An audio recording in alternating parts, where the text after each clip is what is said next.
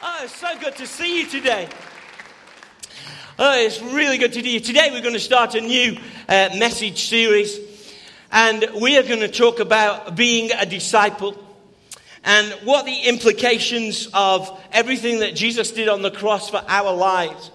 But what is a disciple? If you have a Bible, I'm going to turn with you to Matthew 11:29, which you could probably quote, and you have been quoting it for a while. But if you're a guest here, then let me read you some words of Jesus, if you haven't got a Bible with you. This is Jesus' words. "Take my yoke upon you and learn of me."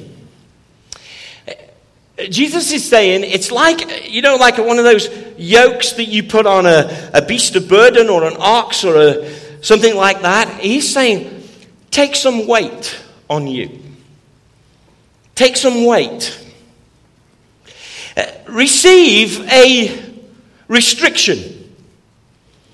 You know, we often talk about Jesus set you free, but he's saying here, put your life into a restriction. Partner up with me. Go in a direction. Go in a direction. And he says, take my yoke upon you. Do you notice that he doesn't say, I'm going to place my yoke on you? Notice that he doesn't say, this is going to be forced on you. This is an invitation for you to shape your life in a particular way. It's not a forcing thing. And then he says, and learn of me. There's something for you to receive. In this whole month, we're going to talk about discipleship. But in a sense, what I want to do is begin to shape, even those of you who've got mature thinking about it, is so that you can break through into something new. Jesus says this, take my yoke upon you and learn of me. For I'm gentle and I'm humble in heart, and you will find rest for your soul. When we often talk about discipleship, we often start off about the cross and the commitment, and that is right and appropriate. But I want you to hear something today, that Jesus is inviting you to come into a life where you receive strength, where you receive something from him. He says, for my yoke is easy and my burden is light. Often the Christian life is difficult, but here Jesus is saying, look, I want you to bring your life under something, and you're going to receive something. I read a story about a guy, he's called Larry Walters, and he was a truck driver. In 1982. Larry came up with an idea that got him into quite a lot of trouble. He decided that he wanted to look at his neighborhood in a different way. And so what happened is that he got weather balloons, and weather balloons can be quite big and robust because they send them up into the atmosphere to record storms and so on. Well, Larry thought it would be a good idea to tie some weather balloons to his garden chair. And his idea was that if he tied the weather balloons to his garden chair, that he would float up and he could look around his neighborhood. And what he did was he had a six-pack of beer, just in case he got thirsty, because this has happened in Los Angeles, so it was quite warm. He had a six-pack of beer, and he had an air rifle, or the Americans call it a BB gun. And his idea was that when he'd floated up, he'd shoot some balloons, and then he'd float back down gently to the earth. What Larry kind of underestimated is that he bought 75 weather balloons and filled them all up, tied them to his garden chair, tied it to his truck, and his friend, he said, now when I'm all seated down, cut the string and I'll just gently float up. He cut the string and he shot 2,000 feet into the air. It frightened him so much that he started to panic that he drank the beer. And actually, he passed out and he woke up at 16,000 feet into the air on his garden chair. The unusual thing why we know this incident is an aeroplane went by and radioed LAX airport and said there's an unidentified flying object. The tower, this is a true story, you can Google it, don't Google it now, okay? Don't Google it now, just Instagram and tweet and whatever you do, and listen at the same time, but don't Google it. But this is a true story, you can Google it. The tower radioed back and said, what does the unidentified object look like? The pilot radios back and says, looks like a man in a garden chair with a rifle. The tower radioed back and said, are you okay up there in the aeroplane? Eventually, they scrambled the U.S. Air Force and through certain maneuvers and him shooting some balloons, but then causing a downdraft, they got him down onto the ground. And they said to him, Larry, why did you do this? And this is what he said. And this is what we are saying in our hearts. He said, I wanted to see my neighborhood from a different perspective, and I was tired of just sitting around. And sometimes as people in life, as Christians, we're just thinking, is everything we're doing, all the things that we're inputting in, is it changing anything? Can I get a different perspective? And in life, some of us are thinking, I'm just tired of the same old things. I'm tired of just the routine. I'm tired of sitting in my chair. And Leon mentioned it earlier about driving to church, but when you first started to drive, it was like you were really nervous. I remember when I learned how to drive in the United States. I gripped the wheel so tight that I had to go to the doctor to have neck massages and things. I was so nervous about driving. And, but then after a while you just relax because you go up a level, don't you?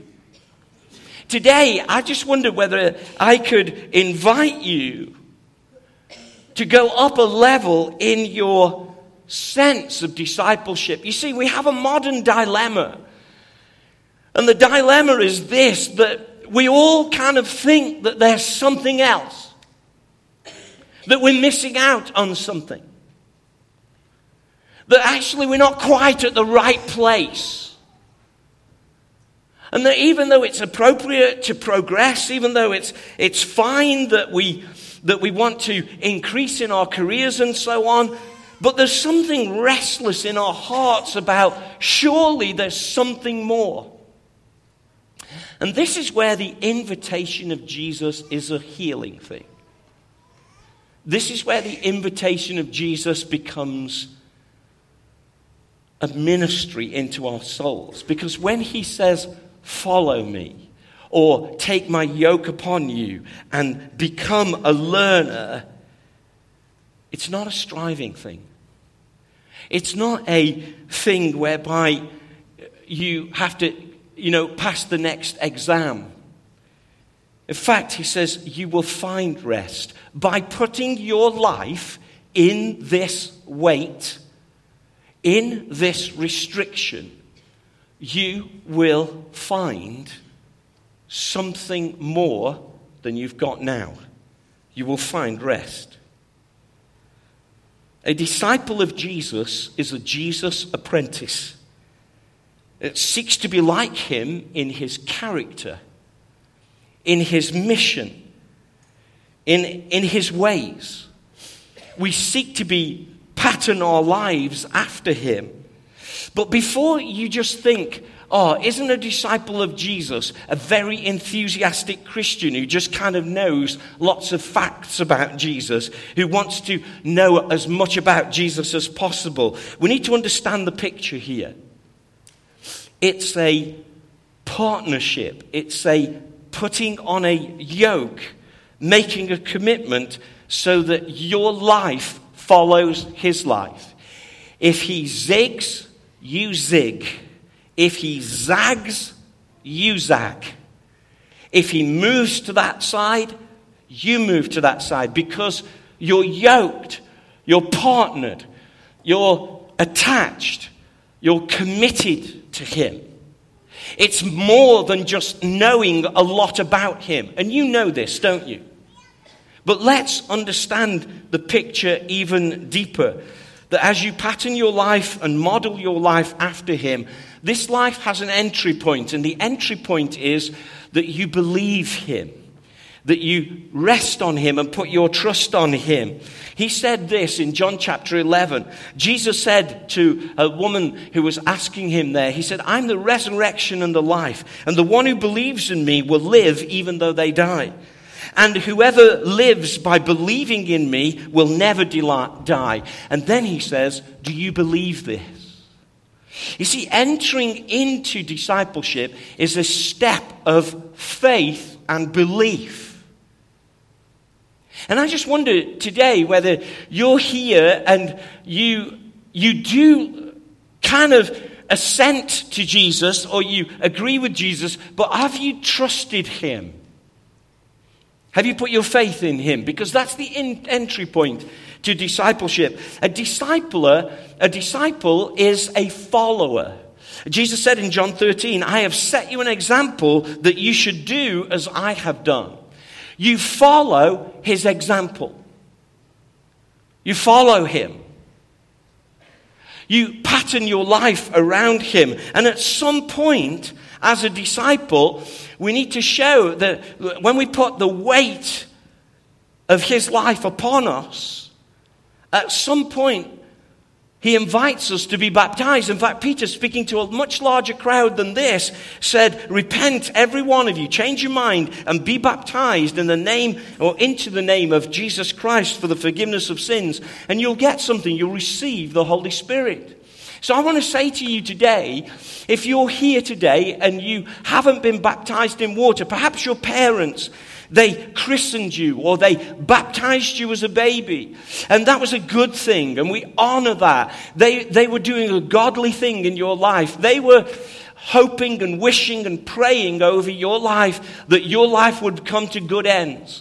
And they were trying to connect you to God in early things, but that was their decision, not your decision. And discipleship is about your personal decision. And so you need to be baptized for you by you. You need to become closer to Jesus by saying, "God, I'm identifying with you, and I will be baptized in water because it's my decision." Christening is really good, and we're not saying anything against that, but it comes a time when you have to say, "This is me, and I'm giving my life to you." Now, for many of you who've been a Christian for a while, you're saying, "Oh, Pastor Mark, yeah, I believed. Yeah, I've said I'm following Jesus. Yeah, I've been baptized. Tick, tick, tick. I am following the Lord, so I'm there." And what I've noticed with Christians is that they get to a level and they walk around discipleship. And actually, what I believe today can be a breakthrough day, because one of the real issues of discipleship is that we get to a level of discipleship, we walk around it for a while, and we never deal with some core issues in our lives. And then we look over to that ministry or that conference, and we don't deal with those core issues, and we walk over to there, and we are actually walking around instead of breaking through to another level in discipleship.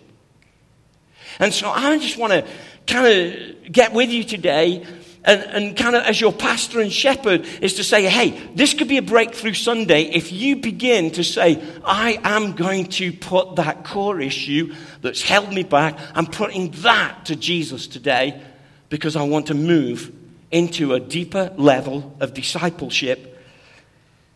You might have an embedded belief that if you challenge it, it may be painful, but God could move you to a new level of discipleship. When I talk about levels today, though, it's not like a judo.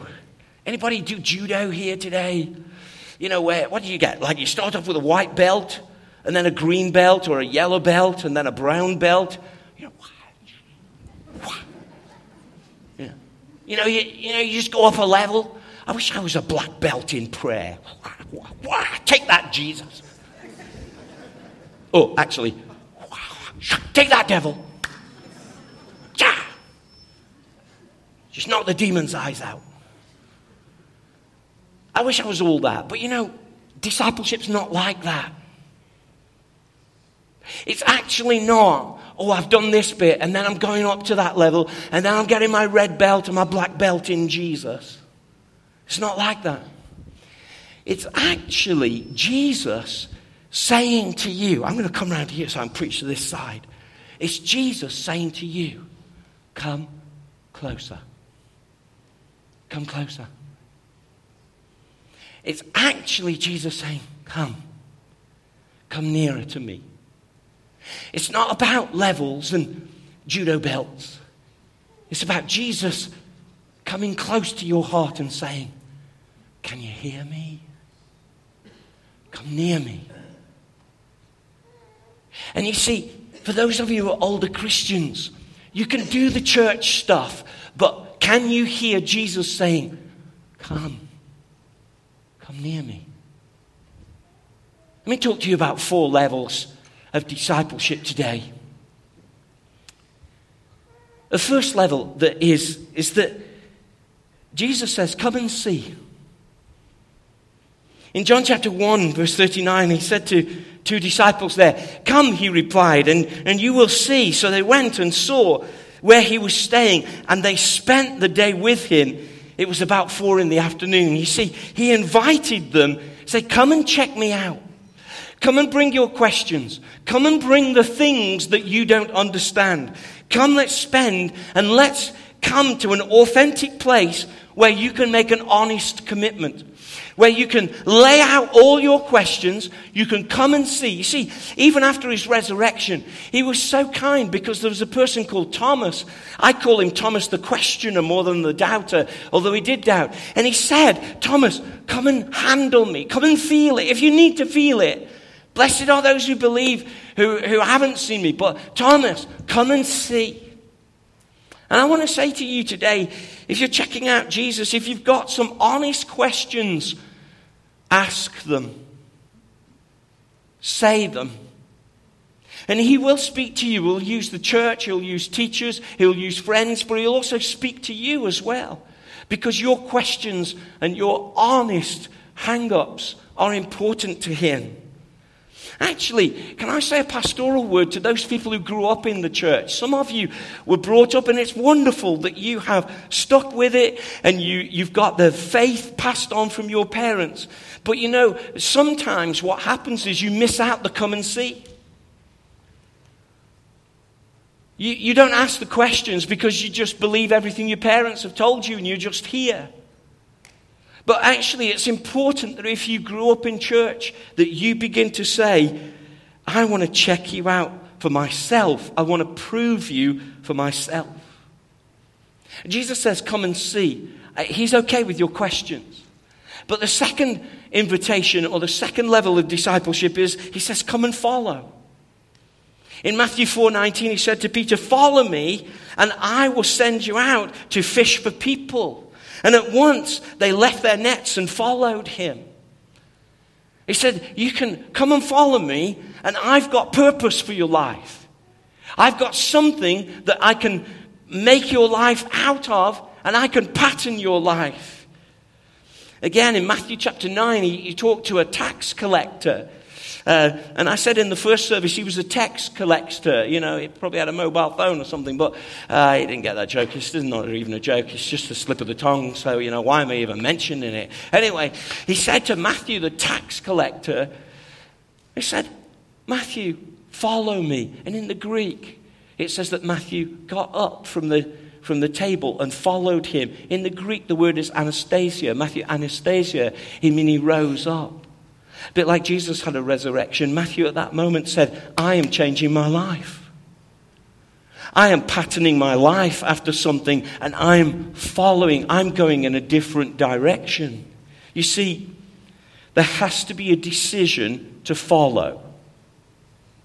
You have to say to yourself, this teaching of Jesus, this life of Jesus, this is my pattern now. This is where I take my direction. You learn his teaching and pattern your life after his ways. As you start learning, he gives you some things to do. But the important thing is he says, come and follow. And your decision is to say, this isn't just something I do now and again. I pattern my life after Jesus. In fact, what would Jesus do becomes the defining question in my life. And many of you may struggle in your discipleship because you haven't come to the question that says, I want to, the conclusion that says, I want to pattern my life after you, Christ. I want to follow you. This is my life now. Jesus is not a hobby on the side. This is the following.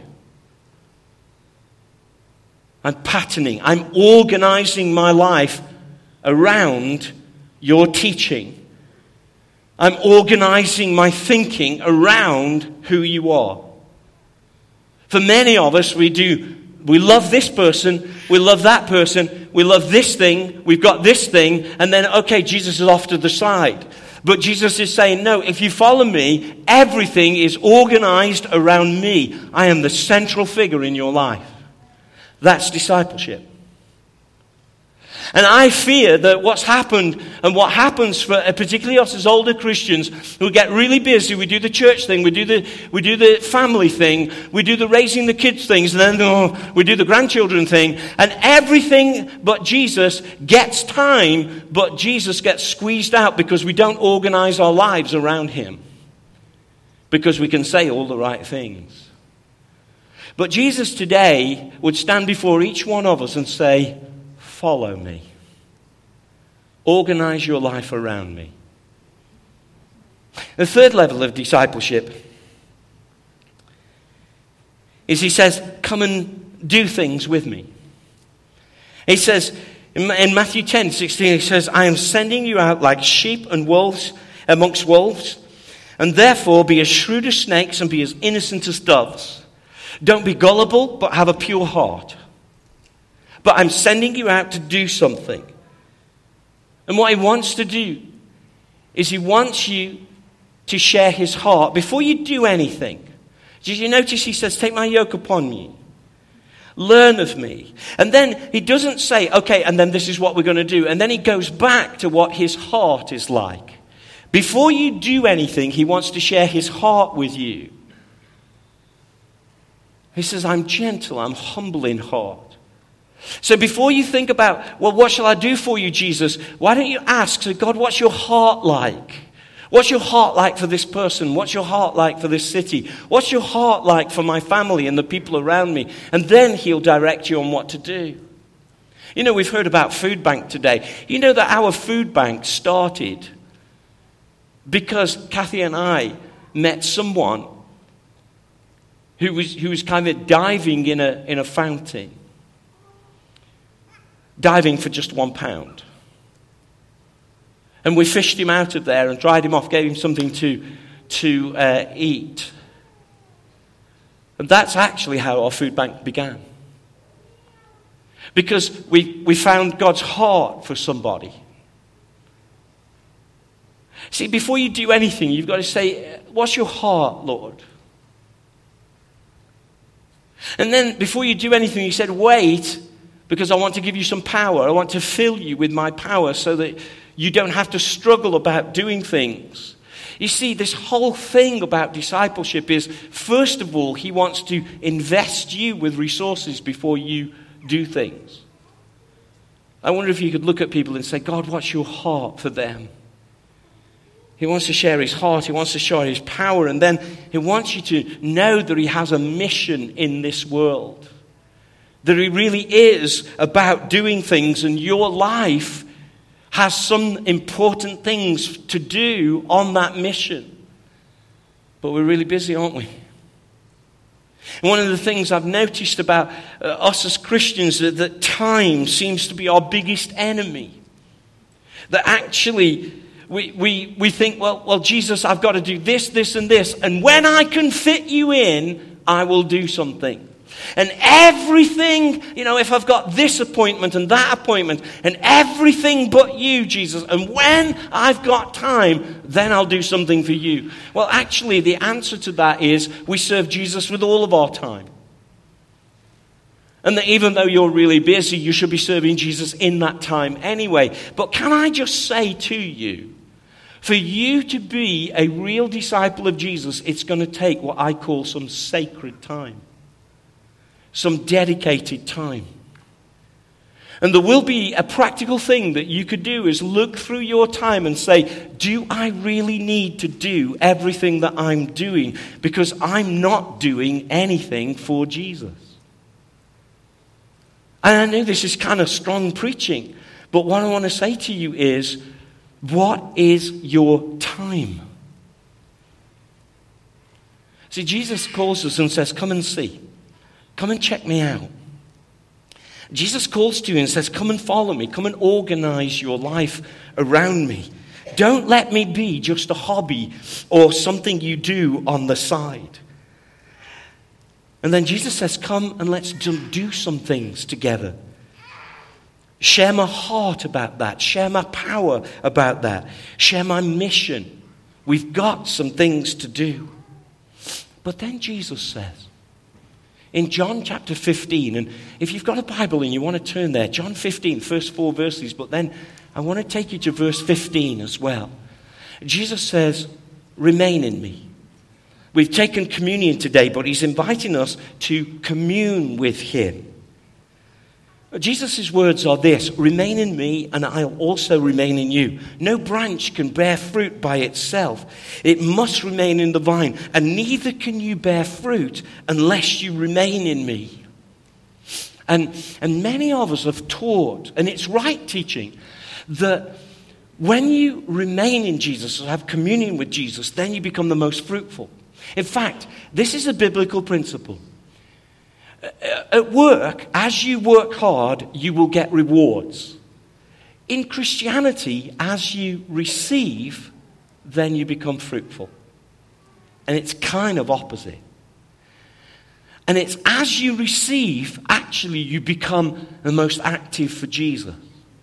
So here's a little conclusion, and I'm being strong in my preaching today because I want to be a pastor to you. I wonder, for those people who are inactive in Jesus, how much they're actually receiving of Jesus. Because when you remain in him, you bear fruit. But we teach that, and that's right teaching, but I want to take you down to something. Have a look at verse 15. Because there's a real reason why we should remain in him that's really important. Verse 15 says, I no longer call you servants, because a servant does not know his master's business. Instead, I call you friends. For everything I learned from the Father, I've made known to you. In Matthew chapter 16, verse 17, Jesus was talking to Peter after his great confession, and he said, Blessed are you, Simon, son of Jonah, for this was not revealed to you by flesh and blood, but my Father in heaven. God wants to share some things in your thinking and download some secrets into your heart. Matthew 13, verse 11 says, Because the knowledge and the secrets of the kingdom of heaven have been given to you. He says, Come, remain in me, because he wants to share some things with you. Did you ever take an exam when you were growing up? Or some of you are already taking exams, I was in Bible college one time and we had this takeaway test and we took it to our rooms. And now, you need to understand, I was in Bible college. The holy place where ministers are trained. And we're all ministers. You don't seem impressed by that at all. Okay, we used to walk down the halls and angels would escort us to our bed and tuck us in at night. Do you believe this? And it was just a holy place. Well, we had this take-home test, and I walked in my room, and my friend was looking at all my answers. I was thinking, I thought this was Bible college. So I just gave him the answers, because they were all wrong anyway, so, But have you ever been taking a test in school and, you know, you're kind of writing things down and then you notice the person next to you is looking over at your paper? Has that happened to you? Or were you the one who was looking over at the paper? And like the person who you were looking over to or being looked, I don't know which one you are, you kind of went like this. Mm-hmm. And just covered up your paper. See, some of you have even done that this week. Have you been on the tube? You know, on a bus or something? I do this, I'm so nosy. You know, somebody's reading a book on the bus, I go, oh, haven't I? Try and have a little look over. Now, because my eyesight's not that good, you have to see, I'm really looking over and they're going, who's this guy? Or, you know, do you read somebody's paper when they've got it on the tube and you're reading the front and you think, oh, don't turn over yet, I was just reading that. Do you do that? I do that all the time. Jesus is not like that. Jesus doesn't try and keep something from you. It isn't like that with Jesus, that you're looking over his shoulder and he's trying to hide something from you and just give you the scraps of his knowledge. Jesus wants to share secrets and knowledge of how he operates in the kingdom with you. He wants to take things from his heart and say, you see that person over there? I need you to talk to them because this is what's going on with them. You see, the reason why we remain in him, because he wants to share things with you. You see, and if you're not that committed to him, he can't do that. Kathy, just kind of join with me if you will. You know that Kathy, for those of you who need, this is my wife here, Kathy. It's not some random woman out the audience, okay? But we are yoked together. But you see, when Jesus yokes himself together with you, you see what he can do is he can whisper in your ear and tell you things. I love you. But actually that's what Jesus does. See, if you don't take up his yoke, how's he going to whisper in your ear? If you say to yourself, no, it's very fine, thank you, Jesus. I've done the church thing. I've kind of, you know, baptized, I believe. I kind of go to church, but I don't want any other breakthrough. I don't want to deal with any of my issues. No, I don't want to organize my life around you. How are you going to get close to him? So he can whisper to you things that you need to hear about your life and about the people that you love. If you stay all the way over here and you're expecting him to say, hey, Kathy, you know Paula's got a problem, he's not going to shout that. But he's going to say, because you're close to me, I want you to pray for Paula. So where are you in your discipleship? Where are you in this level? Is Jesus the razzmatazz of a conference? Or are you sharing his heart? Where you see the need, and he says, I can help you meet that need. I can direct you. What's your level today? I believe Jesus, thank you. I believe Jesus wants us to come to him. Come. I'm speaking to everybody. What would Jesus do? It's a defining question for our generation.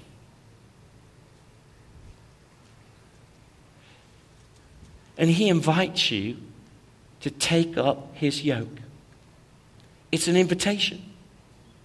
It's an invitation for you to take some weight on your life, to take some restriction actually and say, no, I'm not living the way everybody else lives. I'm patterning my life after you, Lord.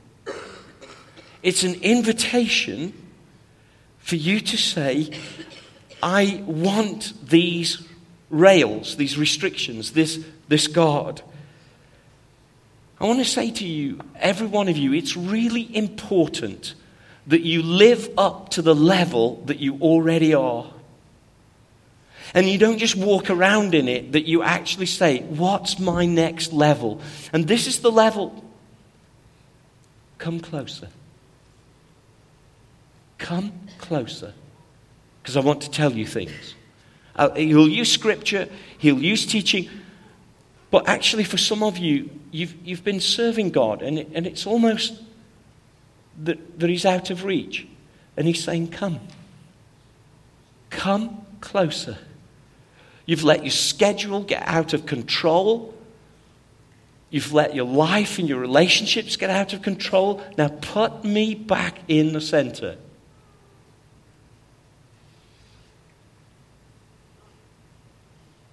Come.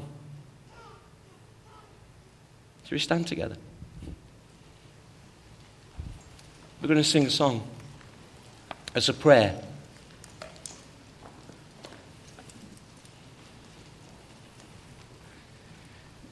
If you're a guest here with us, God bless you. We just really appreciate you being here.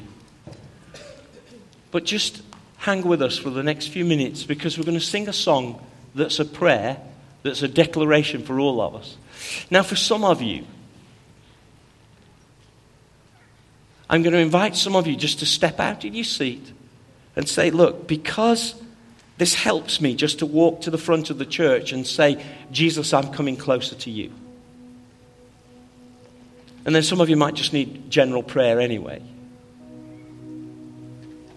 But let's sing this song as a prayer for all of us because I believe the call of discipleship, and we're going to deepen this throughout the month, is come.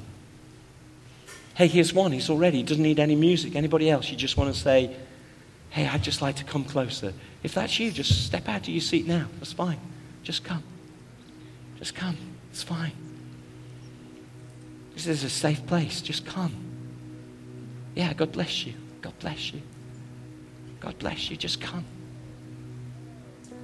If you want to come closer to Jesus and it helps you just to say, I'm actually physically coming closer, just come. It's fine. Just come. Just come. It's fine. Come on, guys. Yeah. Just come. See, that's all discipleship is. It's this continual coming closer to his heart.